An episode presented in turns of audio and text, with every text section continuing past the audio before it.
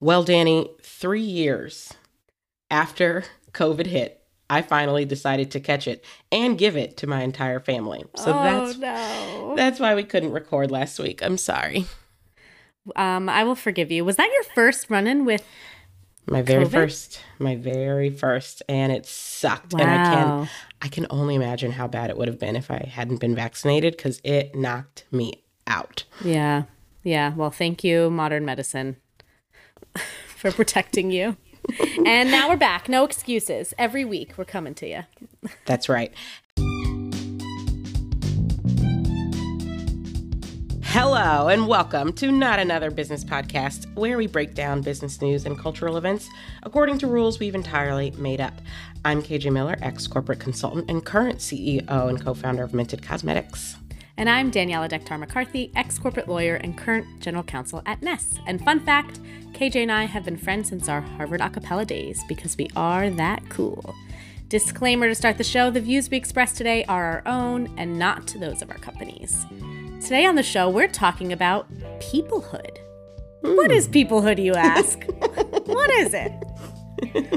well, it turns out the founders of Soul Cycle had some extra time and money on their hands, and they decided to launch a new business that is all about human connection.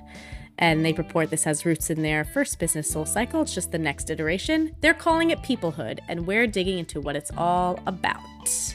Yeah, you know, a news of this broke. Um, they actually, I think, started in beta last summer, and people started talking about it in earnest last fall. And I remember you and I sort of like looked at it, and we were like, okay, interesting. Mm-hmm. Um, but more people have had more to say about this business as of late, and so yeah, it feels like the right time for us to take a look under the hood a little bit and see what we think about peoplehood. Yeah, I think my feelings about this will. I'm going to end up feeling similarly like I did to Soul Cycle, which is like, I just don't know. But let's spend some time digging into why that is, shall we? let's do it right after our shameless plug. All right, folks, today I am plugging Minted Cosmetics. Minted, as you know, is short for pigmented. We create everyday beauty for every hue. And because it is Women's History Month, we are celebrating all of you pretty much every weekend by spotlighting another one of our amazing products for women. Uh, for instance, this weekend, we're spotlighting our Skin by Minted foundation. We've never done this, folks. We're calling it March Madness because foundation is 40% off for just this wow. weekend to give you a chance to try it and to fall in love with it, like so many people have. So head over to mintedcosmetics.com and let's get back to the show.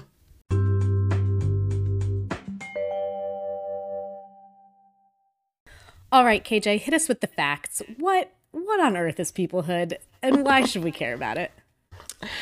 So, Peoplehood, as we mentioned, is a startup launched last summer by SoulCycle founders Elizabeth Cutler and Julie Rice, who, as a reminder, both made a cool $90 million mm-hmm. when they sold SoulCycle to Equinox. So, you know, they're very rich. Um, and while they could just sit back and enjoy their wealth, they've decided to start a new company called Peoplehood. So, as of right now, in its current incarnation, who knows, maybe it'll expand into different things. But right now, what they do is they host 60 minute sessions that they call gathers. And this is where groups of people, strangers, get together and discuss their deepest hopes, fears, you know, stories, what's going on in their lives. So, this is something that the founders say on their website. If you go to their like our story page. When we left SoulCycle in 2016, the world felt different. We were all quote unquote connected, but felt oddly disconnected. Social, cultural, and technological forces were pulling us all apart, and the institutions keeping us together were losing relevance. People reported feeling isolated, lonely, and burned out. And then the pandemic hit. We spent three years researching how communities form, how to bring people together, and how feeling connected can affect our happiness and health. We became obsessed with creating a modern place to gather with an intentional focus on relationship building skills. We set out to create a group practice driven by peer to peer connection, collaboration, and growth. The result is peoplehood.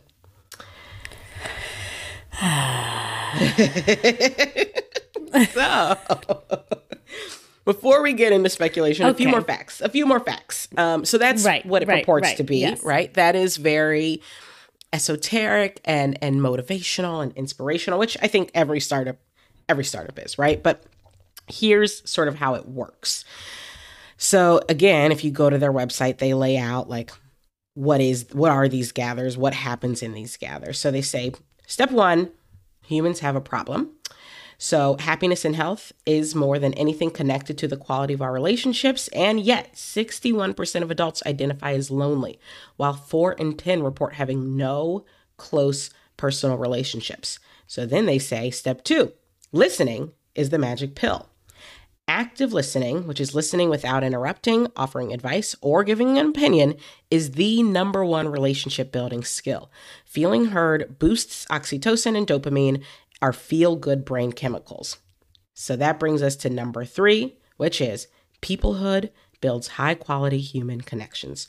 Our mission is to equip people with space, support, and skills to build deeper, more meaningful relationships with others and themselves. So essentially, what they're saying here and I've actually read this data both in business school and, and beyond about how lonely a lot of adults are. It's mm-hmm. actually quite surprising the percentage of adults who report, like they said, having no close personal relationships, like mm-hmm. not even family. Okay, not family, not friends. Literally, they just feel like they've got at best acquaintances. That's, you know, 4 and 10, 40% it's a lot. of adults and 60% reporting feeling lonely is huge. And, you know, there are a lot of studies that say your relationships are directly related to your health, right? And the mm-hmm. quality mm-hmm. of those relationships. So they're saying, look, this is a big problem. It's a big, well acknowledged problem. What can we do about it? We think what we can do about it is get people into these groups and have them actively listen to one another because active listening is the key to relationship building, and relationships are key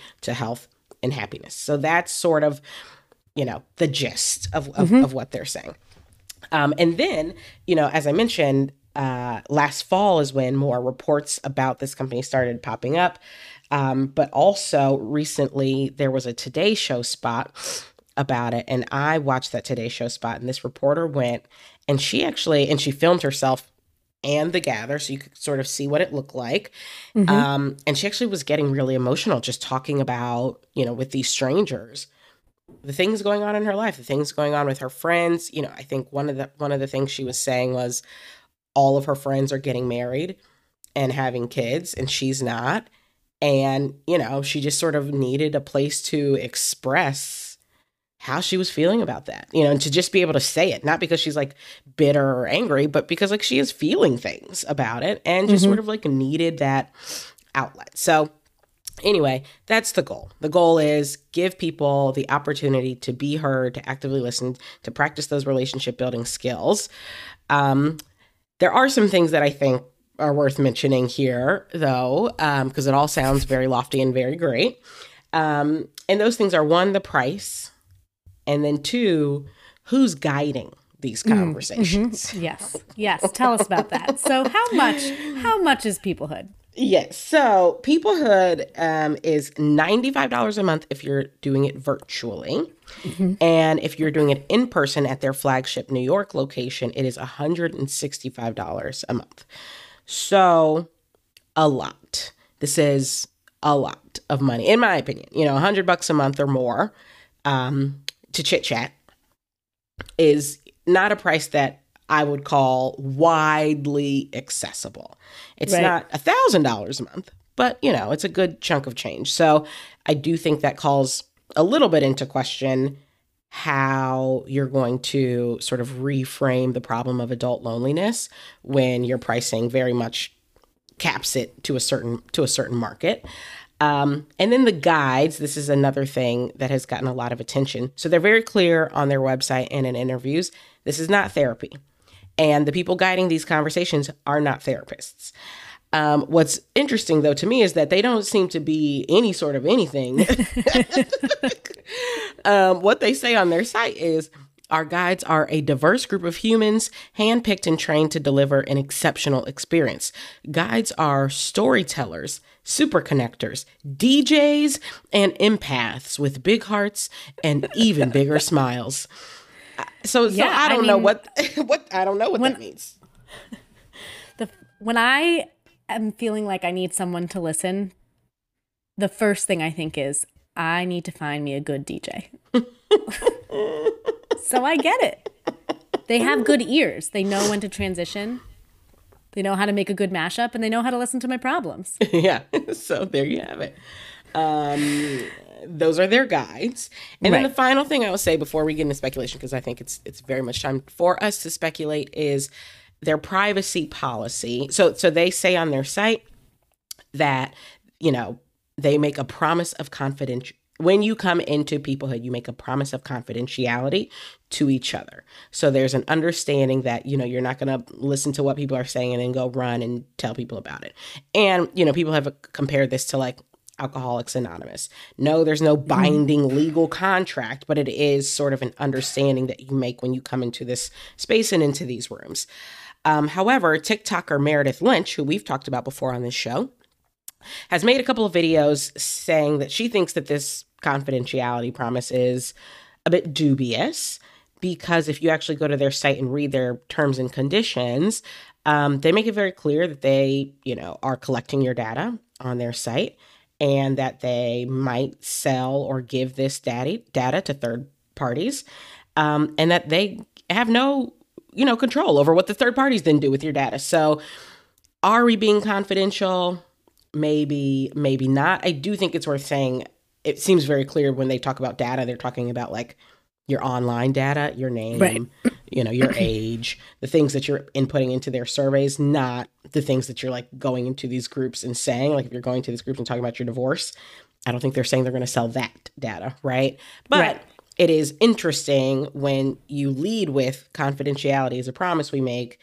Also we might collect and sell your data. Those two things do seem like they they're a little bit potentially in conflict. So those are the facts as i understand them anything you'd like to add there No, I think that covers it. I guess location wise, they have a New York City location. They have not yet expanded to other cities, right? So Correct. you're either in New York City or you might be doing a virtual gather, which you did mention. But I think that is Yeah. important because, yeah, we'll, we'll get into it in speculation.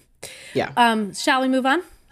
let's do it let's get into it Okay, so the first thing I just need to share outright is my husband's reaction because it was so pronounced. I started telling him about peoplehood, and he said, Please don't tell me they use the word empaths. And they do use the word empaths. And then he said, I'm out. I'm I'm out. I don't want to know. Um, he said this is just unlicensed group therapy. Like, yes, they are very clear that it's not therapy, but that doesn't mean that it's okay, right? This is unlicensed group therapy. mm-hmm. And so it's just very clearly a grift. Like it is just something that is it's not innovation, it's just something that exists to take people's money away from them. Mm. It's it's modern snake oil. wow Really strong feelings. yeah Huh, Really strong that- feelings. Strong words from a strong man. I, uh, I, you know, here's the thing. So I've never done group therapy. Have you ever done group therapy? Is that too personal? I have question? not. Oh, it's not too personal. Yeah. I have not. Um, I've I've only done solo therapy, um, but I I definitely understand where Tom is coming from with that because I do think even if you are very clear about the fact that this isn't therapy and these aren't therapists, if you're bringing people together to talk about themselves, their issues, their triumphs, their trials, it's gonna it's gonna look and feel a lot like therapy. And Right. on the one hand, I think that means you might get a lot of the benefits of therapy out of those conversations. But on the other hand, it means like none of the risk that is, I guess, absorbed by talking to a licensed clinical therapist is absorbed here, right? So if you're saying things that to a therapist might raise some red flags, might help her or him understand, you know, you might actually need to speak to a psychiatrist about this. This level of anxiety might be something that we need to think about medication for. Right. Uh, this particular relationship sounds unhealthy, borderline abusive. The things that they are trained to pick up on and then act on, you don't have that in this space, right? Certainly Right. not with homeboy DJ. So so I do think that there's a real risk even if you say out loud and upfront this is not therapy, that doesn't mean that things aren't going to be revealed that would typically be revealed in therapy. And it sort of sounds like you're not going to have these guides or not going to have the tools to deal with things that might come up the way a therapist would would deal with them. So I I can definitely understand that that fear and that perspective. Do you do you share that?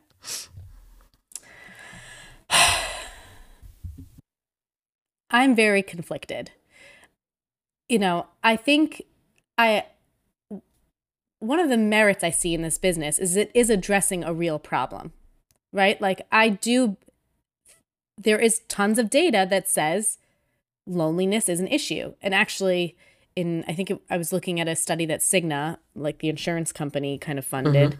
Um and you know the the basis for some of the some of the data they looked at was was the US Surgeon General's like claim in 2018 that like loneliness is an epidemic. It's like on the rise. And that was before COVID.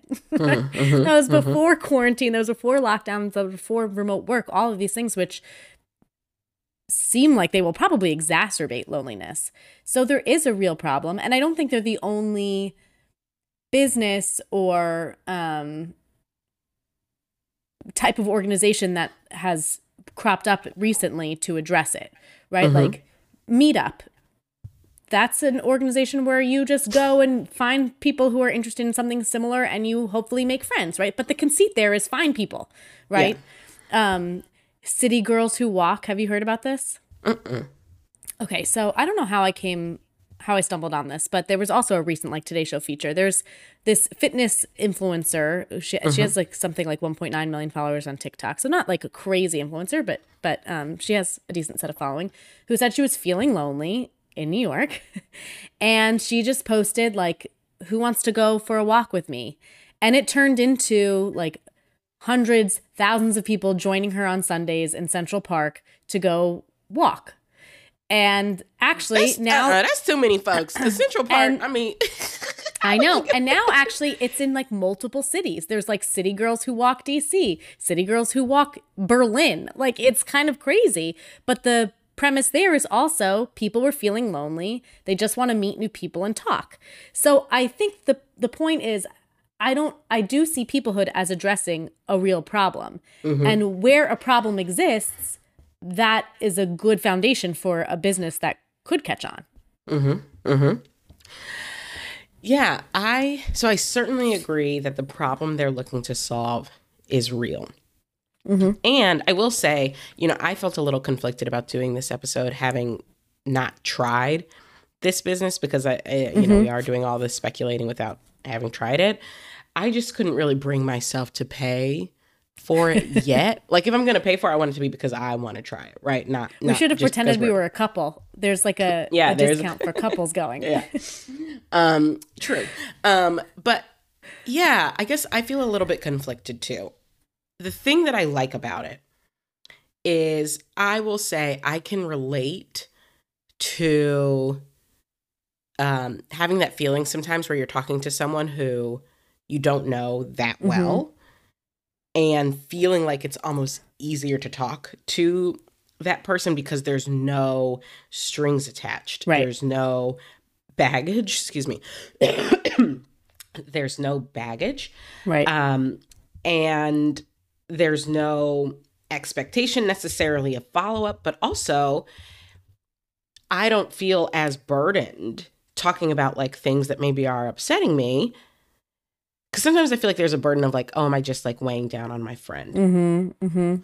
But if it's someone I don't know that well, I sort of for what I don't feel that burden. I feel like, oh, Right. yeah, I can talk about this because you also could talk about your thing. And then, you know, we're just going to both go on about our business. Um, and that release of just sort of speaking your piece um, is something that I think is helpful and, and can feel really nice and that you don't always have an outlet to do. So on the one hand, I do think that that's great or, or could be really great. Um, and then on the other hand, I do think I agree with Tom that it feels, it just feels really risky to set up something that looks and feels like therapy that isn't therapy. Right. And to me, that's what we've got going on here. Um, you know, even some of the prompts because they've they they've said in interviews like some of the prompts that the guides will give, and you know the prompt will be like, "How I'm really feeling today," you know, and that uh, that's very ther- pretty therapeutic prompt to me, you know. Um, so I I don't know. I get I do get a little bit nervous, but I guess you know if I think about do I think it'll catch on? Mm-hmm. That to me is I'm really curious to see how this works outside of New York City. Mm. I think New Yorkers are uniquely willing to try new things Mm-hmm. um, and uniquely willing to jump on a new trend, particularly one started by Soul Cycle founders. Mhm, New Yorkers are also fairly obsessed with Soul Cycle. um, so I think it's a it's a pretty distinct crop of people they're starting with. You know, I, I can't. I just don't know that I can imagine if you plop this thing down in Columbus, Ohio, which is where I'm from, that you'd get that much of an uptake because the Columbus, Ohioans that I know, first of all, most of them have been there for a very long time. They were born there, they were raised there, and they stay there. So they are Mm. very well connected. They're not transplants. They have family there, they have high school friends there, they have college friends there, they have church friends there, they have their kids, play date, mom, dad, you know, like just the people I know in Columbus, Ohio. I don't know a lot of lonely folks in Mm. Columbus, Ohio. But does that Um, mean you think it would potentially take uh would potentially take off in Chicago, LA, SF, maybe cities where there are more transplants and it's not necessarily their home folks' home base? Yes, I do think it'd be more likely in cities like that. Um, but the funny thing about that is, you know, I almost feel like that was kind of the Wing's model too. Mm. And I don't, it sort of feels like, and I've, I can name a couple other businesses in the last like five, ten years where it was so focused on like big, big cities, the New Yorks and SFs of the, of the world. But in order to actually scale and be profitable, it needed to penetrate just regular old cities, not, not the biggest mhm. cities, the regular cities too, and really struggled to do that. And so maybe this business can be perfectly fine and perfectly big only in the New Yorks and San Franciscos of the world. Um, but I'm a little skeptical just based on what I've seen from other businesses who have tried that. And I don't know that I see it catching on beyond the New Yorks and San Franciscos of the world. I think this some of this really depends on what the purpose of peoplehood is and I'm not clear based on the materials that they've put out.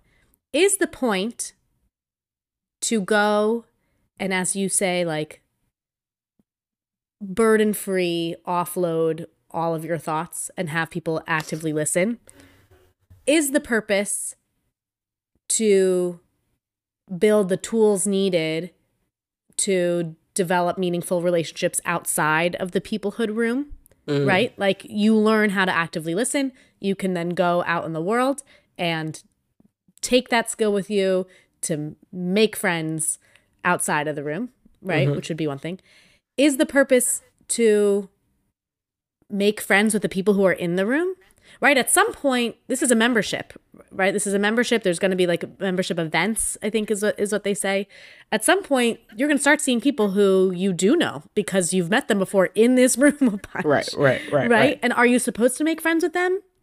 If you are, does that all of a sudden change the initial premise of go in and and offload all of your thoughts to people who you don't know and and you Right. don't see. Like it Right. seems like there is a bit of a tension between this idea of go in and share all of your thoughts with people who are strangers that that can be so meaningful and this membership model of like returning and coming mm-hmm. back. Mm-hmm. Right? Unless there's some kind of like programming to say like oh actually like you've already been in a session very recently with like five other people in this room so we're going to put you in a different room you know Right, but right, i right, don't i right. haven't seen any of that Yeah. so i do think it's like how much it catches on kind of depends on what they're really going for i think Yeah. if they're going for I actually, and I don't know which one would be more likely actually in other cities. Mm-hmm. Like, I guess your point is if people are already well connected in other cities, then like the idea of come here and like potentially come out with friends is less compelling. Um, and so, but, but the former of like come here and talk to people who like d- don't have a stake in whatever it is you're going to say could still be relevant. right. Although Well- overall, I don't know how well that works with their business model. Yeah, I think you're. I think the tension you're you're describing is um, really astute because I don't know if if what you're saying is we're trying to solve the problem of loneliness. Right. Then to me that would imply that you're not only trying to get people to be better at actively listening, but that you're also trying to give people better and deeper connections Right. with with the people in the room. Right, you right. know what I mean? And if that's what you're trying to do, then I think there's a tension with this idea of like me coming and offloading and you know speaking my mind and whatever because eventually what's the difference between that group of people and any other group of people that I know if I do know that group of people um and and then also yeah I if that's the point for me to build these deeper connections and avoid loneliness then I do think you're going to have trouble transplanting this idea to the non big cities of the world where people do have, you know, deep, sort of lifelong connections. So I do, yeah, I think there's a real tension there because I, it's not clear to me what problem exactly are they trying to solve? Are they trying to solve the problem that none of us are good listeners and we should all be better? We should all be better listeners. And if we were better listeners, like just generally, we'd be better at human connection, period. Or are they trying to solve the problem of loneliness? Right. Because it kind of seems like they're trying to solve both. And actually, this brings me to my initial comment, which I feel like this is, I'm going to feel the same way about this business as I do with Soul Cycle. Because with Soul Cycle, the, pro- the problem for me was are you trying to give me a good workout in 60 minutes where I'm sweating and listening to good music? Or are you trying to make force me to be friends with everyone around me? Because I precisely did not like the latter piece. Uh-huh, I uh-huh. did not like. I mean, a lot of people were obsessed with it. So you know, maybe for some people, this is they they buy it, they believe it, and it feeds them. But for me, I couldn't stand the like, we are all one. We ride with the same beat. We ride to the top of the same mountain. Like, namaste. You know, like I just I, that I always had trouble taking the leap of like, we are a cycling class that is actually a community of people who are there for each other. Like, no, I'm not there for each other. I'm not there for you. Right. The room is dark. I don't want to see you. I might want to feel the energy. Like there is something to like an energy in a class. Mm-hmm. I might want to feel the energy and feel motivated by by having other people who are working out around me. But like I don't Mm-hmm. necessarily think that the that the cycling room is the foundation of the great friendship or should Right. be. Right. And so, yeah, I feel like a similar tension. Pivoting a bit, Mhm. but back to something we talked about. Because one of the things we said in the facts is how is it that it's kind of seems expensive, right? To have to pay for just a room of people that I can go offload to. Mhm. And even though this is not group therapy, group therapy is probably one of the closest things. How does it price wise compare to group therapy? Yeah, so I don't know. I, I I think if you actually use it to its fullest extent, it's cheaper because the ninety five dollars a month for virtual is for unlimited gathers. Mm. Same with one sixty five. Right. So if they're hosting, call it, I don't know, every night of the week, and you actually go every night of the week, Right. You know, for 95 bucks, 30 days, now we're talking about three bucks a session. I'm guessing group therapy is more expensive than that. Right. So I do think you could make the case that it's actually very cost effective depending on how often you you decide to go. Um, what makes it feel not price optimal to me is the fact that one nobody's nobody's going to go every day right so maybe Right. at most we're, we're talking about people going every week um but two the fact that it's this subscription model Mm-hmm. I, I just think like you're asking upfront for people to commit upwards of a hundred dollars a month um there's just only but so many people Right. who can do that. Like we're Right. we're actually talking about, you know, you and I are pretty privileged. So for us maybe that amount doesn't sound that much, but for the average American, including by the way the average American in New York, people forget that like a lot of people in New York don't make a lot of money. Um for the average American, that is actually a lot to part with and to and to commit to parting with every single month. Yeah. Um, and so I, I was a little surprised to see, and maybe this will be in a different iteration. I was a little surprised to see they didn't offer any a la carte options. Yes. Because to me, if the point is every time you go to one of these gathers, you're better off, Yep. Then maybe I only need to go to three or four Right. a year, right? Like maybe every quarter, I need to just do a little bit of a refresher, go in and have one of things. Maybe once a month I need to go in. But to not offer that option, I think then and and say like you are committed to spending this amount every month, I, I just think shrinks the pool of people who can really access this. Yeah, I think that's right. Um but I guess on the on, on the other hand, I'm just gonna be an advocate of peoplehood. Like and this isn't therapy, but therapy is done best with practice, right? Like you get the most out of it with repeated with repeated returns, right? Or repeated sessions. And so even though this isn't therapy, like maybe people do get the most out of consistently going and it is more affordable than therapy. So maybe that's worth the risks that you're taking on for doing therapy like work with non therapists and with DJs. I really think they need to take the DJ's piece out Uh, of that they really need to take the. TJ back thing down. It I makes agree. it very hard to take seriously. Like Well, it also makes me feel like the people who are going because they are attracted to that description, I don't want to talk to them. Even if they're strangers, right? Like if you're so moved by the idea that you get to go talk to a quote super connector, what is that word? Or empath or DJ, like I don't you might be a stranger, but I don't want to tell you my problems because I think you might be a tool. Yeah. exactly. But maybe I'm judgmental Exactly. and maybe I'm the problem making everyone feel lonely. I don't know. Well, I, I mean, look, we've we've talked about it left, right, and center. We've looked at the issue. What's your final verdict here on peoplehood? My final verdict is that it will probably see success in New York because it is addressing a problem that does exist because New Yorkers do love this shit as you said. Um and because I think they have a track record of doing things like this. Mm-hmm. But it is not for me. Yeah. Yeah. My final verdict is I'm going to keep paying close attention because I can envision a world where I'd be willing to try it. Um but for now I agree. It's not for me.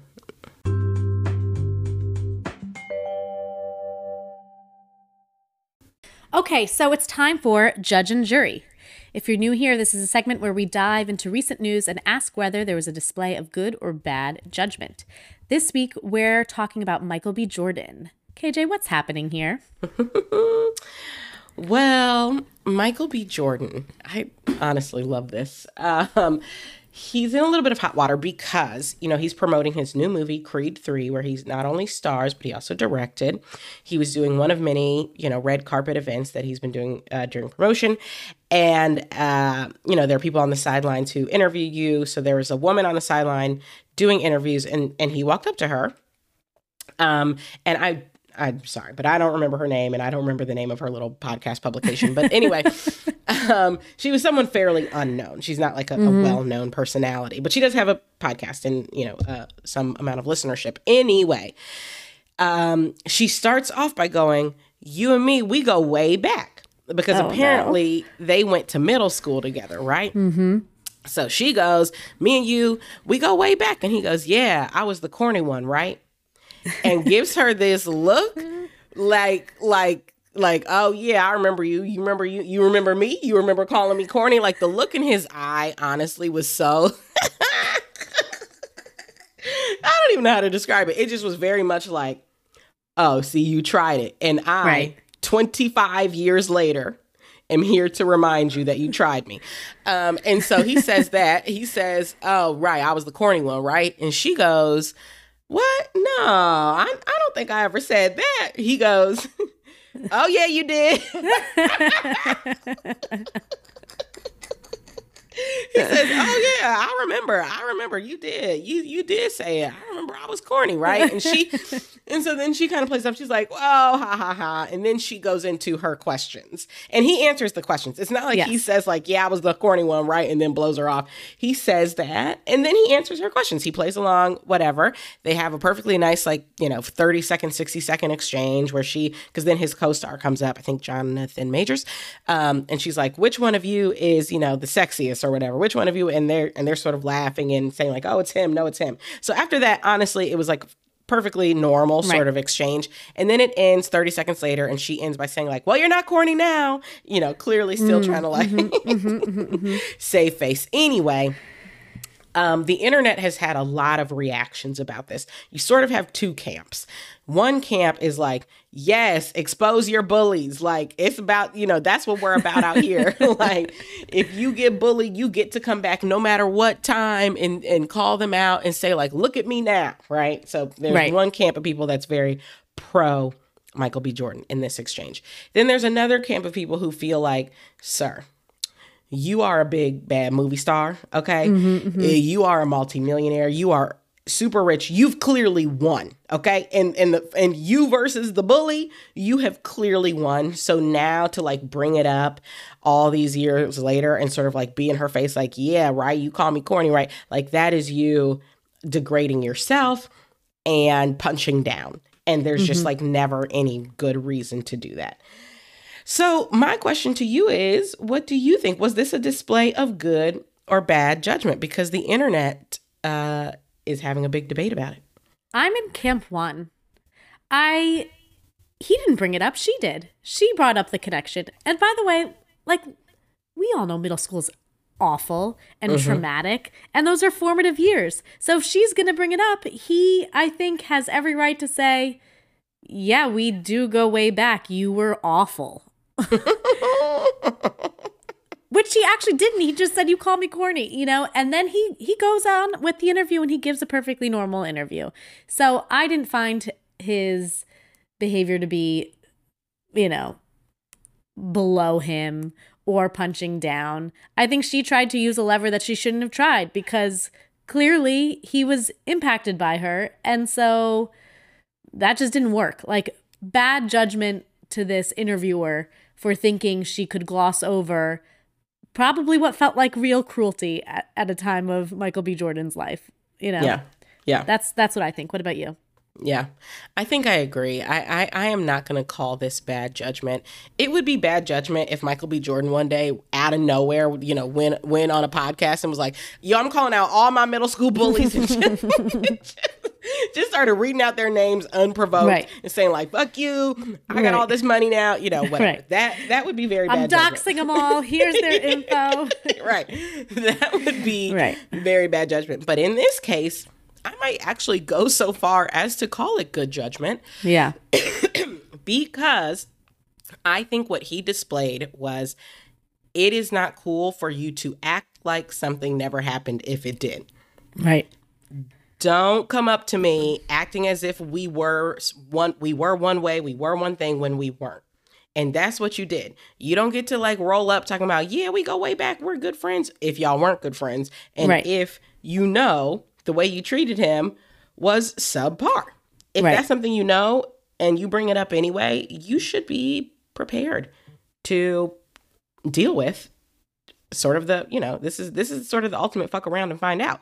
So I I almost think it's good judgment because I feel like Michael B. Jordan put a lot of folks on notice.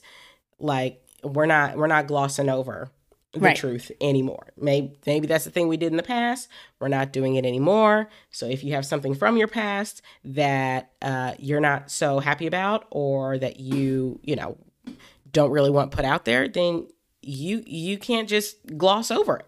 Right. So yeah, I and it's almost team- a it's almost a model that people can use, right? Because it's basically like you can stand up and actually set the record straight, and then without making it so uncomfortable that we can't continue on with whatever the business at hand is. But we're Mm-hmm. going to acknowledge what the reality of the situation is.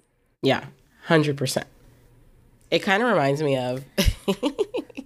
I actually did feel a little bit bad about this, but um, the first time they, they they taught our Mented cosmetics case at Harvard Business School, I went, you know, because you go and you sort of like do the guest thing when they write a case about you, and one of the um, investment funds that we had pitched, they were like one of the founders of that fund was in the class. He was a student in class. And so, you know, he raised his hand and said something about his fund. It's called Harlem Capital Partners. Now I'm just shouting them out, whatever. Um, Harlem Capital Partners. He raised his hand and said something to the effect of, like, this is why Harlem Capital Partners, you know, our thesis is around supporting diverse founders, something, something.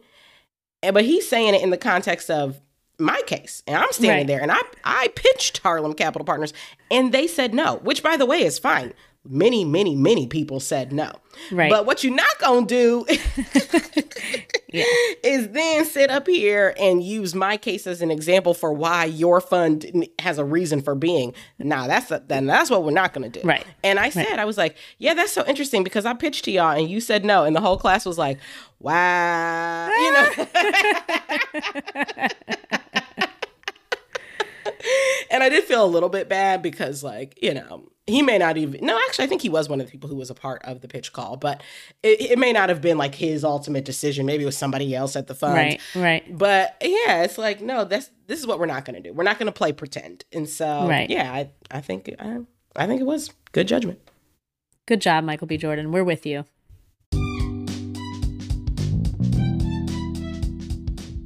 All right, guys, that's it for this week. As always, we hope you are loving the show, and we will be back next week. Don't you worry. So, if you are loving the show, feel free to subscribe and leave us a five star review.